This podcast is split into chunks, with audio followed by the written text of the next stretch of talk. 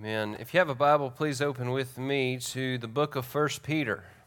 1 Peter, and we'll be in the fifth chapter this morning. It's a little bit hard to believe for me that we have come to the fifth and final chapter of this epistle. The time we have spent in this letter has, for me, flown by. Um, it'll be bittersweet in a way to leave this letter as it has been a dear friend and companion in a time of great trial, but um, it's what God's Word does for us, isn't it? it? It holds us, it strengthens us, it is an anchor to us, and while we will soon, in the Lord's will and providence, move on from this letter, surely He has more truth to reveal to us in the broader scope of His Word and in this passage that we'll look at today. So, 1 Peter chapter 5, and we'll be looking at verses 1 through 4. 1 Peter 5, verses 1 through 4, and we want to talk about the idea of shepherding a suffering people. Shepherding a suffering people. As we've seen throughout Peter's letter, he often takes time to address very specific issues with a very specific audience. You think back to chapter 2 and into chapter 3, he addressed uh, people living under a harsh government, a very specific topic for a very specific people. He talked about slaves under a harsh master. He has written about wives and how they are to submit to their husbands and to adorn themselves in modesty. Peter has addressed husbands and that they are to live in an understanding way with their wives, to love her and to cherish her as Christ loves and cherishes the church. And so today we come to another very specific, a very pointed instruction from Peter to the elders of the church. And I look around, I see a room that is littered with women, and we understand that every woman in here could never be an elder of a local church. So I understand right off the bat that half of you listening to this say, How does this apply to me? And I want, before you even think that, to understand that God's word applies to all of us.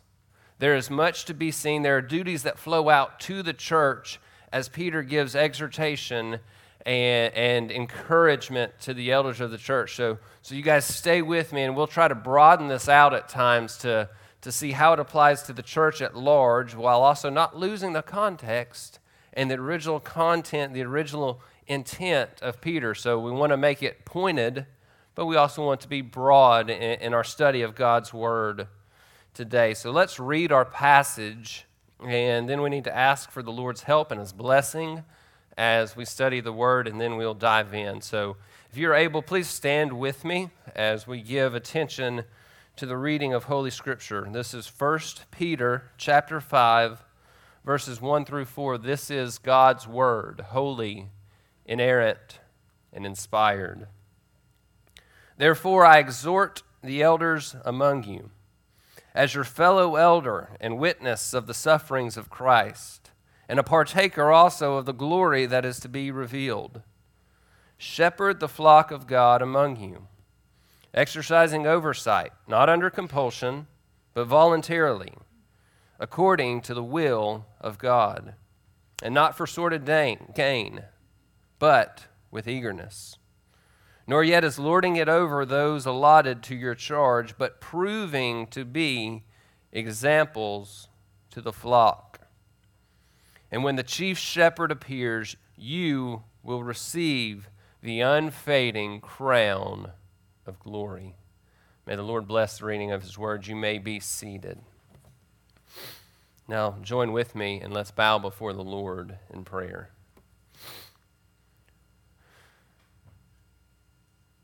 Father, we come to you on this day, Lord, rejoicing. All hail the power of Jesus' name, the one before whom angels fall in worship and praise, the one who is given the name above every name. What a glorious Savior. God, you are creator, sustainer, of all things. You are the author and perfecter of all saving faith. You are the God who was, who is, and who always will be. You're the Alpha and the Omega, the beginning and the end, the first and the last. Lord, your name is worthy to be praised. What glorious hope you give us, God, in the gospel. That we who are sinners, we who were far off, we who were your enemies, can be made to be your friends, not by any merit of our own, but by coming to you washed in the blood of Christ. What a wondrous mystery that the King of Kings would lay aside his glory and come to the world that he created to seek and save that which was lost. What a glorious mystery, revealed and made known in Christ. Lord, as we come to our time under the teaching and preaching of your word, we pray that your word would move in your people in power. Lord, I pray that your spirit would come and enlighten and illuminate every heart. Lord, I pray that we would have attentive minds and humble hearts that are ready to receive and apply the truth. There are so many distractions that go on from day to day and week to week in our lives. But Lord, would you help us? Would you help us in this short period, in this short time, to give the attention to your word that we ought to give? Lord, I ask for your grace as I proclaim your word, Lord, for it's not my words that need to be proclaimed, but the glorious truth that you reveal to us. Lord, would you teach each and every one of us? Would you show us Christ? Would you lift our gaze from the troubles of the present and fix them upon the glory of the future, the future that is glorious because the Savior of that future is Himself glorious.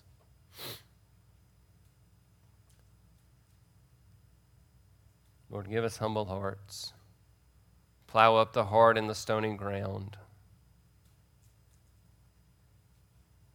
Help us, Lord, to receive and apply the truth. Help us to be transformed Help us to be conformed to the image of Christ, to lay aside the flesh and to walk in the Spirit. Lord, would you glorify yourself among your people today? We ask and we pray this in the name of the Lord Jesus Christ. Amen. So, out of all of Peter's exhortations in this letter, I get the impression that this may be the most personal. He, he gives examples of himself, he identifies himself so plainly with his readers here. He witnesses, he references back to his witnessing of the suffering of Christ, a, a time that you know was, was formative, surely, but traumatic in the life of Peter as he looked back on that, remembering of his denial of Christ. So, this is a personal, personal exhortation. This is also really the beginning of his main short summary. And if you've listened to me preach for any period of time, you know that summaries can sometimes broaden out. There can be a lot there. And there's a lot in Peter's summary. But one thing that he includes that we understand is he includes this exhortation to the shepherds, to the elders, to the pastors of the church. And I think what we can draw from that is that the work of eldering and pastoring and shepherding a people who is suffering is so critically important. If the church is to suffer well, and dear church, if you're not suffering, you will suffer. We've seen that throughout this letter. For the church to suffer well, they need to be pastored well. They need shepherds to care well for their souls. They need to be fed and led and guarded and protected. we need to be fed and led and guarded and protected by the shepherds of our souls. If you are to suffer well, you must be under the proper care of a local church. The local church is designed by God to build his people up, to be a source of strength and a means of grace to God's people as they walk the course of this life. The Lord uses the church to prepare his people for whatever is to come.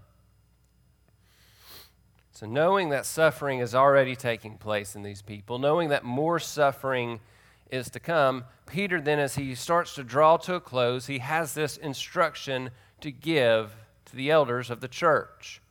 And his primary command is clear. These elders must eagerly shepherd the flock of God, those who are purchased by Christ. They're to serve as under shepherds of Christ by pointing the people to Christ. They are to do so with joyful humility, knowing that their service is to Christ and Christ alone. Elders care for people who are purchased by Christ. Peter says, Shepherd them well, shepherd them eagerly, shepherd them with joy, and shepherd them with humility.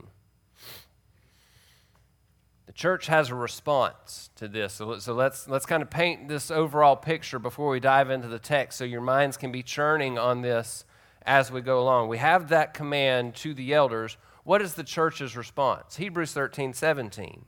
Obey your leaders and submit to them, for they keep watch over your souls as those who will give an account. Let them do this with joy and not with grief, for this would be unprofitable for you. So we submit and obey so our leaders, our elders, our shepherds can shepherd us with joy. And I'm going to use the word we and us because elders are in submission to one another. There, there is no hierarchy where an elder is above the church. We are members of the local church, so there's going to be a lot of we and a lot of us, and I use, do that and say that intentionally. So we are to submit and to obey our leaders. Not only that, but we are to hold our leaders accountable to the standards shown in Scripture. We are accountable to the exact Word of God and how we shepherd, and we should hold our leaders accountable to these truths. That is a duty of the church. Okay, so in response to this, that is one outworking duty is you hear all these things and then you, you press those that the Lord has entrusted with the care of your soul, you press them to do these things as the Lord has said. In, one of the verses here, Peter says that the elders are to be an example to the flock. So think about that for just a moment. To be an example means necessarily that you're looking at something for the sake of following that example. So many of the things that the Lord instructs to those that He calls to church leadership are not commands or instructions that are given that only apply to them, but they are to be lived out as examples before the flock. So a lot of these things, like when we talk about humility, in a moment. These things apply to every single one of us, no matter your service, no matter your position within the church. So that's kind of the broad disclaimer. So now let's zone in on the text. We'll begin at verses 1 and the first part of verse 2 and look at, look at the exhortation. Mm.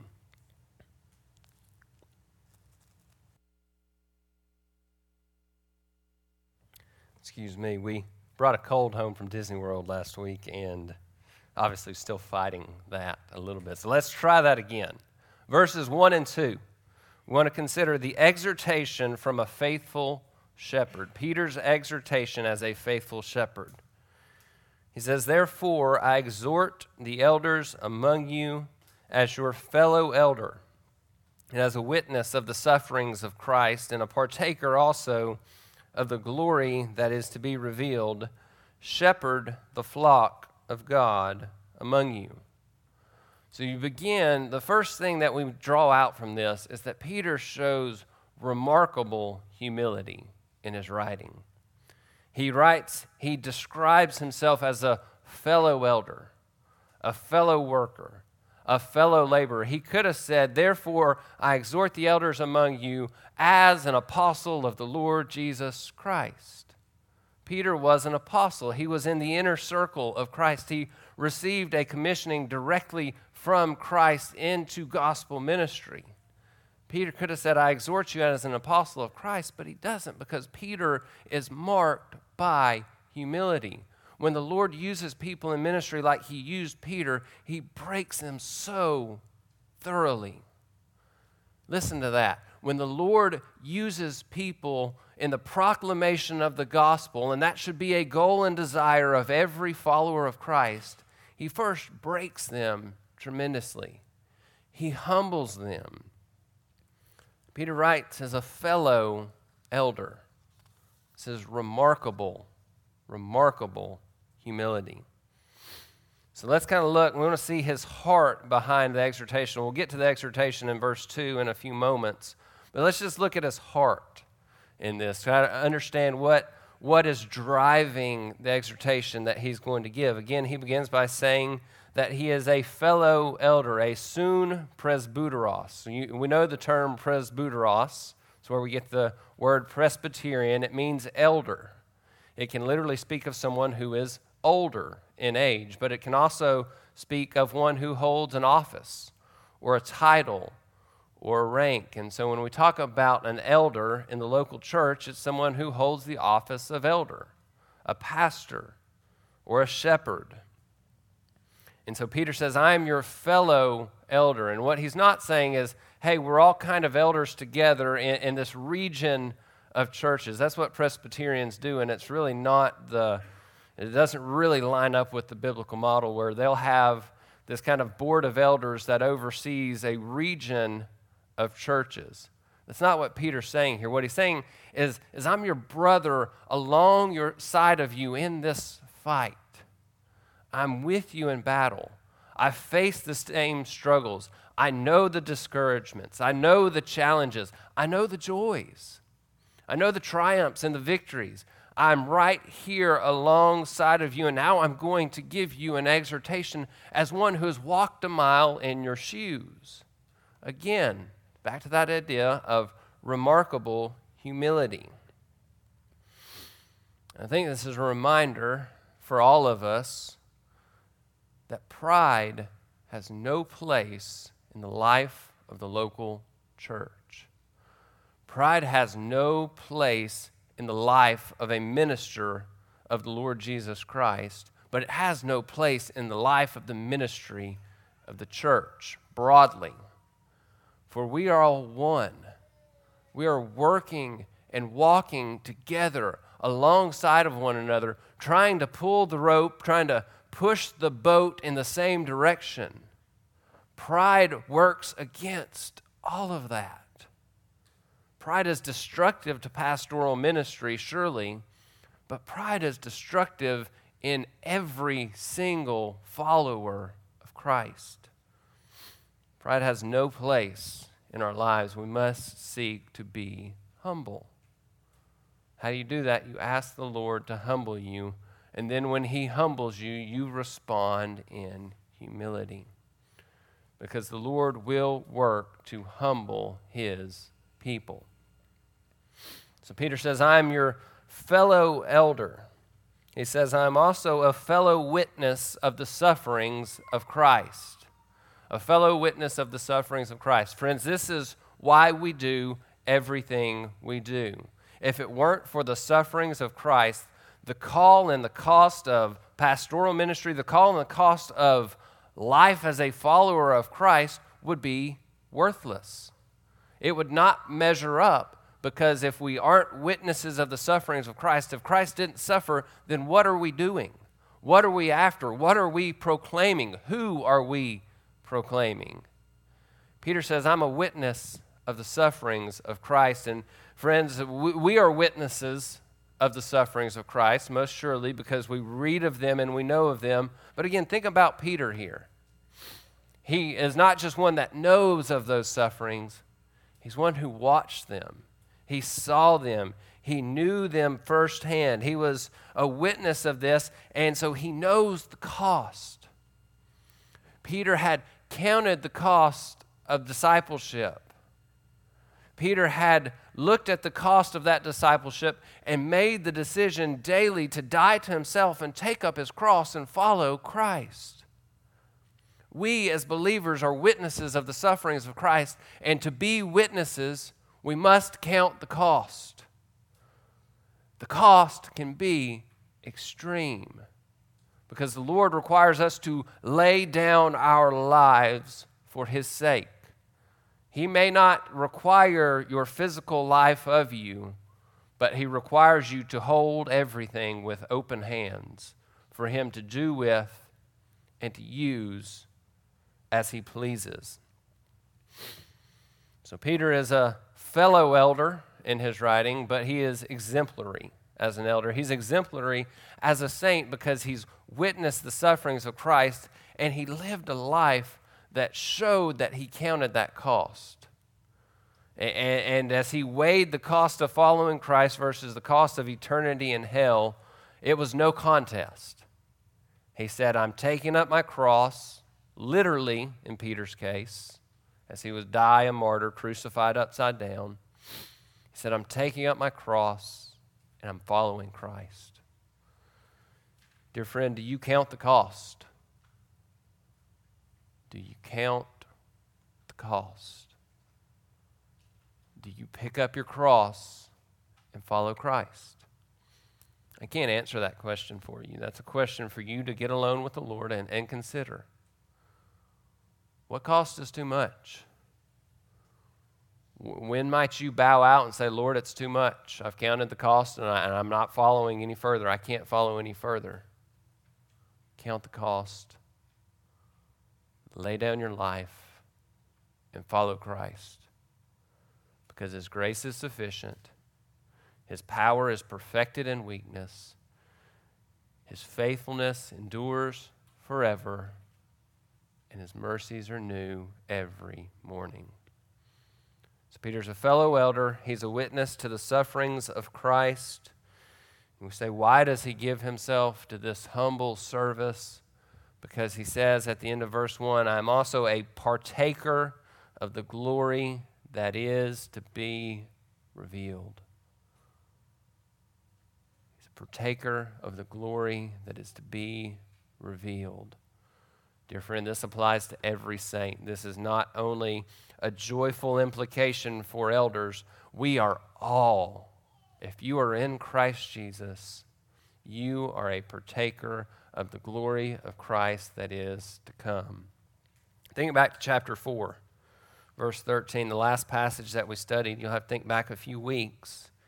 Peter wrote there, But to the degree that you share in the sufferings of Christ, keep on rejoicing, so that the revelation of his glory you may rejoice with exultation. So, what's the path here? Peter says, I've witnessed the sufferings of Christ. I'm a fellow partaker in the glory that is to be revealed. Previously, he said, As you share to the degree that you share, that much more you will rejoice with exultation at the coming of Christ. The path to rejoicing at the glory of Christ is the path and the road of suffering. The path to knowing the glory of Christ is the road of humility through trial and difficulty and persecution and hardship. So, really, Peter is saying the same thing here that he did back in chapter 4. You're united with Christ, you have a share in his suffering, but that share in his suffering, as Paul would say, is so light is so minuscule, is so fleeting, is so passing when you compare it to the glory that is to come. The Lord has a great glory in store for his people. Take heart. Chase after that glory because the world may crumble around you, but the glory of God endures forever. There's just this great humility as we consider Peter's writing. There's this, this personal nature of his writing and his encouragements and his exhortations. And friends, we need, we need to latch on to that. There's one thing that I, I hope that you see, I hope that you get, is this personal, relatable, relational nature of how Peter exhorts, how Peter encourages. The focus is not on himself, but he draws himself and his experience in to point to Christ.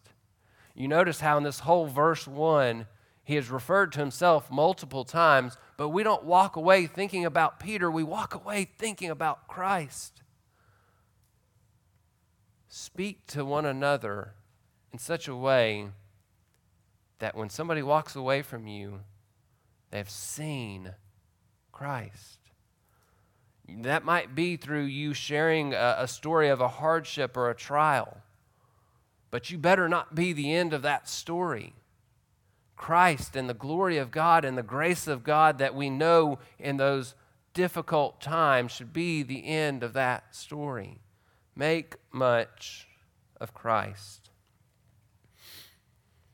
Now, so what does Peter exhort? That's his heart in the exhortation. But what does he exhort? Notice that he does say that this exhortation is to the elders among you. I exhort the elders among you now.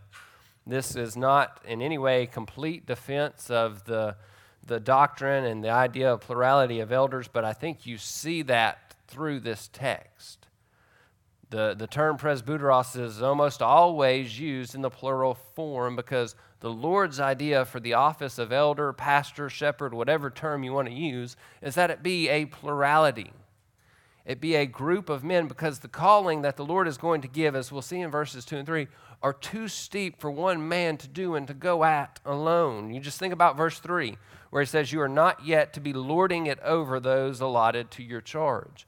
If you are a lone man overseeing a, a group of Christians, a group of Christ people, the greatest thing that you are going to be tempted to do is to rule with this authoritative dictatorship type of leadership.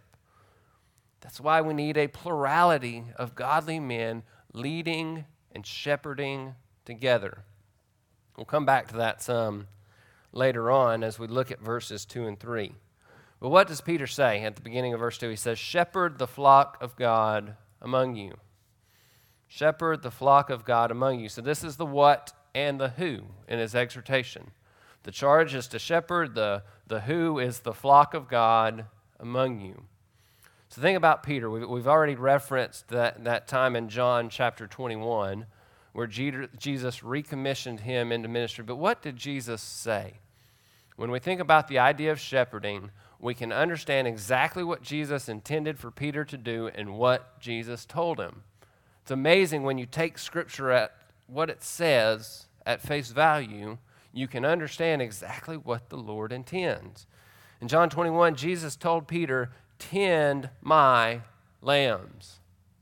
And he said, Shepherd my sheep. Tend my sheep. Three times. That's what Jesus said. The, the word tend could also be translated as feed.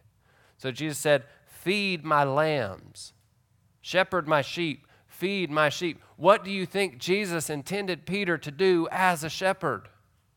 Feed the flock of God. Not physical food, but spiritual nourishment on the Word of God. MacArthur has this to say about shepherding. He said, while it includes the positive elements of spiritual leadership toward maturity and Christ likeness, includes spiritual guardianship to protect the flock. The chief objective of shepherding is the feeding of the flock through the skillful preaching and teaching of divine revelation. And this is the source of all those other positive elements. End quote. The duty of the shepherd is to feed the sheep, to feed the sheep by putting before the sheep the divine revelation of God's word. That is the what. When, when Peter says, Shepherd the flock of God among you, he means to shepherd by feeding. Shepherding the sheep finds its most basic root in the preaching and teaching of God's Word. Likewise, being a good church member finds its root in being consistently nourished by the Word. And let me tell you, for both of those commands, both sides of that coin, it's not sufficient to rely only on 45 minutes on a Sunday morning. It means day to day, week to week, month to month, year by year, we are to be nourished on the Word of God, both in individual settings and in corporate settings, from house to house, and as we gather as a church body. The elders of the church are to teach and preach and proclaim the Word, and the people are to feast upon the Word, both as we're gathered and when you go to your homes, when you go about your day, at all times. We're to be nourished on the Word. So that's the what. What about the who? Shepherd the flock of God among you. Two very important but very quick notes there. It's the flock of God. It's not the flock of the elders, because the elders are under shepherds to the chief shepherd. Jesus bought the church with his blood, and we, the church, are his sheep. The sheep of his pasture, the people of his hand. We are keepers, elders are keepers of a flock, of a people who belongs to another. You do not belong to your elders, and your elders should not take ownership of you. But notice that Peter also says that this is God's flock, and it's God's flock that is among you. So let's make this real plain and clear. A, a faithful elder should shepherd and elder the flock of God who is among them, the flock of God among whom they are. Faithful elders don't shepherd other people, other elders' flocks. Because God calls us to a local church. All the authority that the Lord gives is to the church through the Word. So that is where the shepherding, that is how the shepherding is done. A shepherd should be loyal to the sheep that are among him. He should not be chasing after sheep that belong, that are entrusted to another shepherd. Shepherd the flock of God among you. So that is the exhortation of the faithful elder. Shepherd the flock of God among you. And then Peter then goes in in verses 2 and 3 and gives us an explanation of a faithful shepherd, an example of a faithful shepherd. Shepherd the flock of God among you, exercising oversight, not under compulsion, but voluntarily, according to the will of God, and not for sordid gain, but with eagerness, nor yet, yet as lording it over those allotted to your charge but proving to be examples to the flock. So we've seen the charge and now the how to to this charge. And again, stay with me. Stay with me, please, because this is entrusted, commanded to the elders, and it's the church's duty to come alongside those that are raised up in the church and see to it that those elders are sticking to these commands. So it's kind of a compare and contrast here that Peter gives. He, he says, do this, don't do this, a positive and a negative. He begins by saying that you are to be exercising oversight, not under compulsion, but voluntarily, according to the will of God. So, exercising oversight is, is the first term here to think about. It means to look after something, to, to care for something, to care for a person or thing. And so, what we can pull out of this is that a faithful shepherd cares for the local church by overseeing the lives of the people. Okay, that's not a, a well received thing in our day. Faithful elders care for the local church by overseeing the lives of the flock that makes up the church. Matthew Henry would say that it is personal care and vigilance over the flock committed to their charge. Personal care and vi- vigilance over the flock that the Lord has committed to the elder. MacArthur would say that we watch over the flock to assess their condition so as to lead and guard and feed them. How can you lead and guard and feed that who you do not watch over, that whom you those whom you do not oversee, those whom you do not know? Now this doesn't mean that an elder needs to know or even should know every detail, every every bit of minutia of your day-to-day life. But what it does mean is that there's personal care from faithful elders. Okay, so, so that's a, that's a two way street for us as a church. The elders should be investing themselves personally in the people, and the people should be receptive of that investment. Okay, so it's a two way street. There's duties on both sides of that for, for both groups of people. The shepherd must see to the fact that the sheep live properly. And again, remember, a shepherd is also a sheep.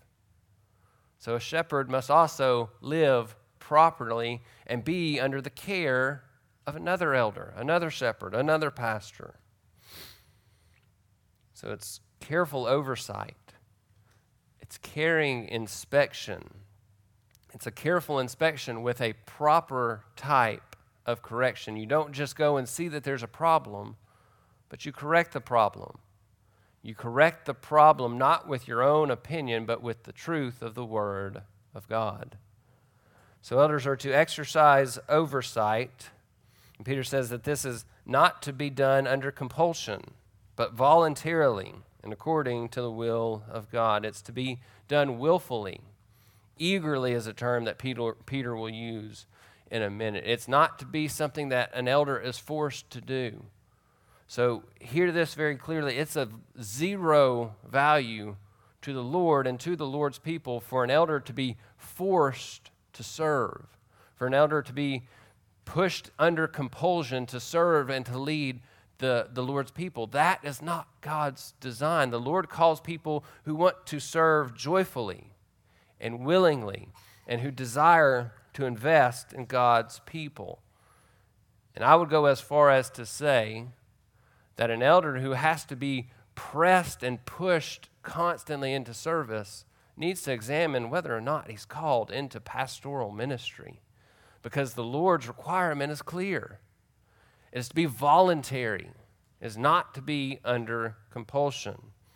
It is to be, as Peter would then say, according to the will of God, according, literally, according to God. This is really the, the most important aspect the most important thing that Peter says here, it might be something that we'd skip past, but the oversight of the elders is to be according to God, is to be in submission to God's word. It is to be done exactly as God says, exactly as the Lord outlines and commands, exactly as Jesus exemplified in his 33 years on earth. That is how a shepherd should shepherd the sheep of Christ. men can become so conceited, so puffed up, so full of themselves. But Peter says, exercise oversight according to the will of God. Submit to the scriptures. So there's another compare and contrast. After that, he says, and this is not to be for sordid gain, but, here's that term, with eagerness not for sordid gain, but with eagerness.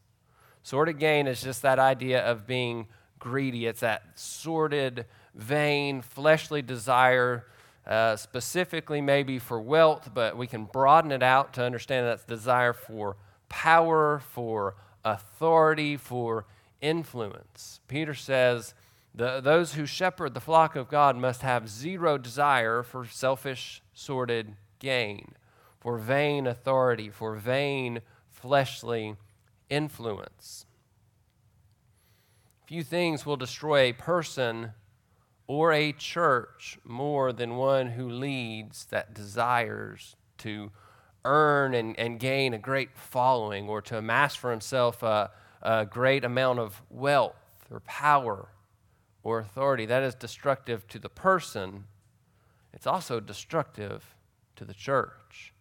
Now, the Lord will build and sustain His church, But make no mistake, if, if someone who takes upon themselves this, this office is eager for gain rather than eager to shepherd, it will be to the detriment of the flock. So, what's the opposite of this? It's that Peter says you should serve with eagerness, readiness, willingness. We can draw from this, and I want to make, make a point here very clear. We should draw from this that to lead God's people is a blessing, it's an honor, it's a privilege. If an elder, a shepherd, a pastor sees the call of God as a burden, again, we go back to what I said a moment ago, they need to re examine the call upon their lives. Now, it's a weighty calling. You will walk through difficult circumstances if the Lord ever calls you to, to this office and to this work, but it's never, never a burden. Think about life as a parent. There, there's kind of a similar, a similar tie in there. there. There are times as a parent where your duty to your children is going to be difficult, it's going to be weighty, it's going to keep you up at night. But your children are not a burden, they're a gift from God. So too is the calling to lead God's people a gift, an honor, a blessing. And so, church, here's where you can come into this. You need to hold your leadership you need to hold your elders accountable to this. If you hear or witness an elder that, that gives the impression that serving and leading the church is a burden, it's probably a time for some proper type of correction or exhortation or potentially just an encouragement. Again, these tasks can be weighty and difficult. So don't just run straight to a correction. Maybe, maybe an encouragement will go a long way. But this is a duty of the church. We are a church together, and so you are to hold your leaders accountable to serve in this way, to serve with joy and with eagerness, and not for sordid gain. But broaden that out. This applies to all of us. You serve the Lord in whatever capacity you serve in the church, not for gain, not for authority, not to win or earn some kind of influence. You do it because you want to serve God and His people. You do it with joy, you do it with eagerness. This should be the direction of all of our hearts. In 1 Peter 4:10, Peter said, "As each one has received a special gift, we are to employ it in serving one another as good stewards of the manifold grace of God." Serve as a good steward of the manifold grace of God. Serve with joy. Peter then says, moving to verse 3, that the elder is not also to lord over his authority, his charge, his leadership over the flock, but he's to be an example to the flock, to be examples to the flock. To lord something over someone ultimately means to bring somebody into submission or subjection to an idea, to your own power, and to your own authority. And that then comes back to the basic root idea of what is a shepherd, what is an elder. He is a servant of Christ. There is no authority that is vested in a person. There's really not even authority vested in an office. There's authority and power vested in the work of that office, the preaching and the teaching of God's word. So we don't compel people to do what we say, we encourage and compel people to do what God's word says. So, what's the flip of that? He says, not as lording it over those allotted to your charge, but proving to be examples to the flock. The, the opposite of this type of dictatorship in the leaders is one who lives an exemplary life. Be examples. Church, be an example for your fellow saints. The elders are not the only ones called to be an example. We're all called to live exemplary lives. If we're going to properly live together as followers of Christ, we are going to have to correct one another. There are going to be instances of sin that need to be corrected. But Peter reminds us don't do that correcting before you're living an exemplary life. Don't go beat somebody over the head with rules and commands and your own perceived godliness, but rather show them an example. Show them how to live. Call out to them, Follow me as I follow Christ. Not just follow me, not just go do this thing, but follow Christ. Follow Christ. So we'll come to verse 4 in just a moment, but I just want to kind of pull back out and, and kind of reset here a little bit before we go to verse 4. As the church, and again, we're back to the we's and the us's here. As the church, our duties when, when our elders lead us in this way, our duties are obedience and submission. Uh, our duties are accountability and submission. Obey your leaders and submit to them. Don't live in such a way where the leadership that those that the Lord has called to lead this church, that that leadership is a burden that causes them to groan, but live in such a way that they are able to lead with joy. How would you hold, again, we go back to the idea that we should hold our leaders accountable. How would you hold someone accountable when you are the very reason for the struggles that they face? You know, in Ephesians 6, Paul tells fathers, don't provoke your children. If you're a parent, you likely probably have provoked a child before, and then they act out in anger, and then you have to ask the question and understand how do I properly punish my child when I cause their, their sinful response? Now, I'm not saying don't punish there, but you do have to understand I provoked they acted wrong, so in a way, I deserve that punishment. So, so too is it within the church that we must examine ourselves to make sure that we are not a reason for groaning or hardship or a burden to those who lead. And dear church, let me tell you, you're not a burden. It is a joy and a privilege to, to be able to serve and lead the flock of God. It is uh, really one of the greatest privileges a man can, can have to be called to serve the Lord's church in this type of capacity. So may we live in such a way that we, we strive to be as godly and as humble and as teachable as possible because that is what the Lord requires of the church in response to biblical leadership. We must be teachable. We must hear and receive and apply the word. Must live in submission to it. We must seek to grow in the word. If you grow, you bring such a great joy to those that the Lord calls to lead you. That's what John wrote, isn't it, in 3 John?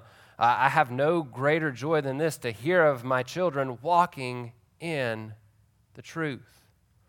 Walk in the truth and bring joy, and then hold your leaders accountable. This is the Lord's will and design for the church. So now let's come to verse 4. We, we've seen the exhortation, we've seen the explanation, and now let's look at the encouragement of a faithful shepherd, the encouragement that Peter gives to a faithful shepherd. Verse 4 it says, And when the chief shepherd appears, you will receive the unfading crown of glory. Unfading crown of glory.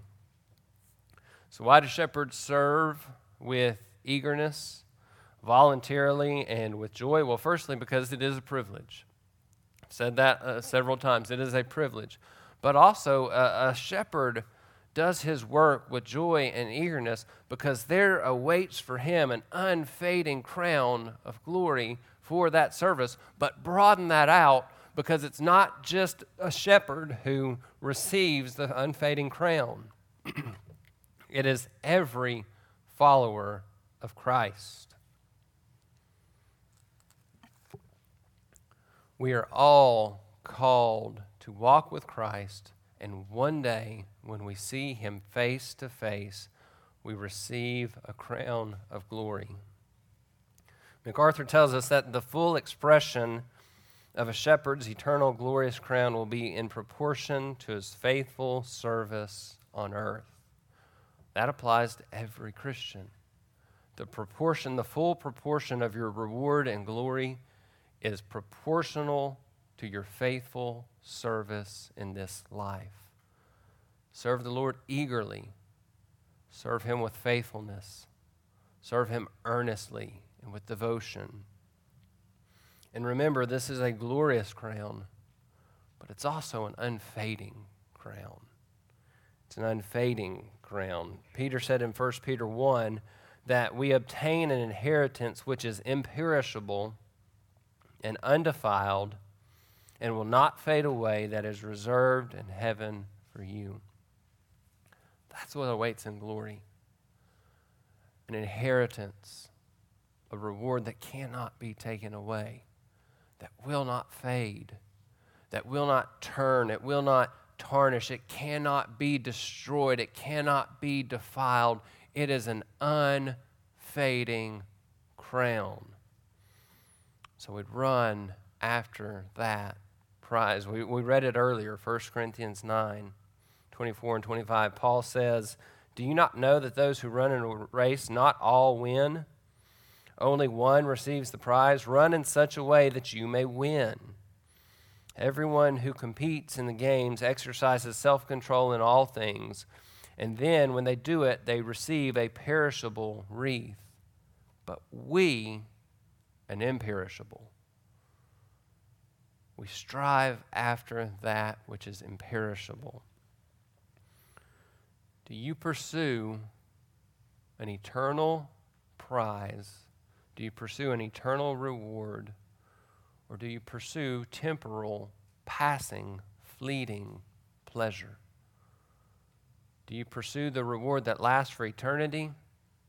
Or do you run after pleasure that is so fleeting, that'll be gone, that'll be burned up in an instant? This crown of righteousness is available, Paul says, to all who have loved the appearing of Christ. To all who have loved the appearing of Christ. So we must pursue that. That is the prize that we pursue.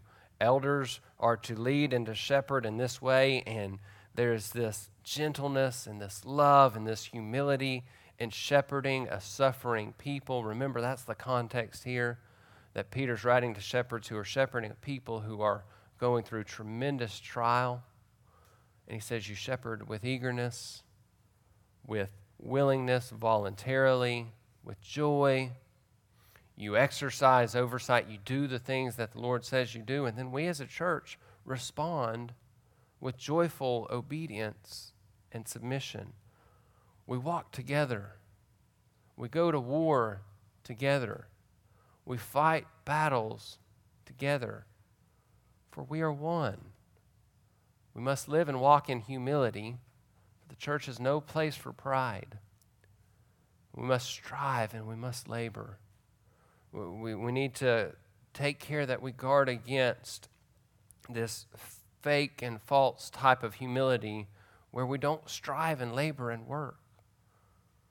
Because we do strive, we, we do labor, we do work to live in a way that pleases Christ, but it's not us that work, it's the grace of God at work in us. We must live as those who are witnesses to the sufferings of Christ. We'll close at this idea. We live as those who are witnesses to the sufferings of Christ, and that means you count the cost. You've seen the cost. Count that cost, and then you take up your cross and follow Christ. You die to yourself, you die to your flesh, you put away all that sinful, nasty, horrible pride you walk in humility within the church of the living God. Serve Him with eagerness and walk with Christ daily. Walk by the Spirit, and you will not gratify the desires of the flesh. We do that, and when the chief shepherd appears, you will receive the unfading crown of glory. What a day that will be. Let's pray.